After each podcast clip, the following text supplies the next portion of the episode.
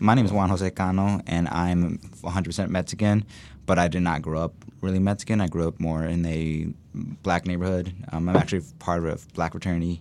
Um, so when I came to college, I wanted to dive more into that identity. Um, so I had, you know, a lot of Latino friends in, in high school, but I think for me, being on a college campus, being involved with the La, La Casa or Latino Culture Center, it helped me get involved with the identity on a different side. So When you say you didn't grow up Mexican, what what does that yeah, mean? Yeah, like we're from Texas, so like Okay. Tejano. So I don't have any family in Mexico. Like we don't visit Mexico. Um, you know, I grew up in East Chicago, Indiana, so half Mexican or half Latino, half black. I ended up just being grown up, raising, being raised on the black side. Okay. Um, we didn't really have that Mexican culture that you know some traditional Mexicans have. So being in La Casa, yes, it is a Latino culture center. It's predominantly Mexican, so it was a lot. It allowed me to learn some of those those things and learn what it takes um, to serve the Latino culture on IU's campus, but all in the state of Indiana as well. So yeah, so it just I just didn't grow up the way a traditional person named Juan Jose would grow up.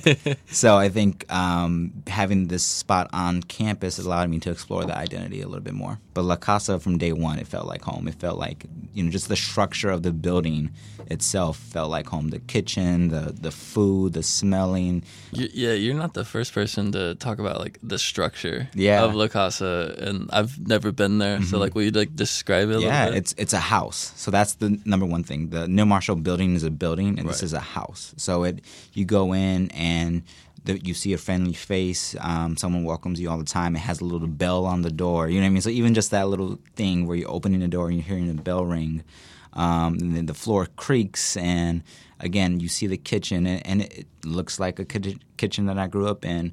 Um, there's couches to relax. To I'm one of eleven kids. So yeah, so there was no space anywhere in my house.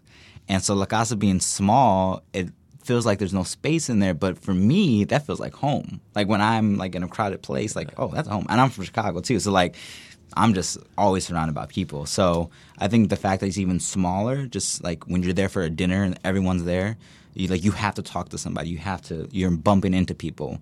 Um, so that feeling alone for me, just the structure of the building, um, made me feel like home. The back, the backyard. I mean, I, I have a very eclectic um, experience in college. So I DJ'd as well when I was in, in college, and so I DJ parties at La Casa where we were just in the backyard with lights and music going and and non-alcoholic drinks and food, and so even that portion of it just you know made you feel like you were back home, you know, with the Yeah. with the banda and you know with some tacos and stuff like that Yeah. going on. So cool. How'd you get into DJ?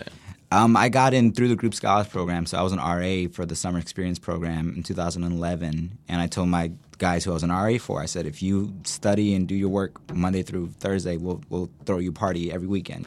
I had a pretty, you know, pretty large um, music collection, and so um, I was like, all right, let's let's do this thing, and so I started DJing for them, and I think with the Latino population, they want to hear music. It's definitely a lot more dancing. Um, you know what I mean? They want Yeah. to dance. You know what I mean? I think when you DJ um, a, a party here on campus for you know fraternity or something like that, it's more or less like hanging out music.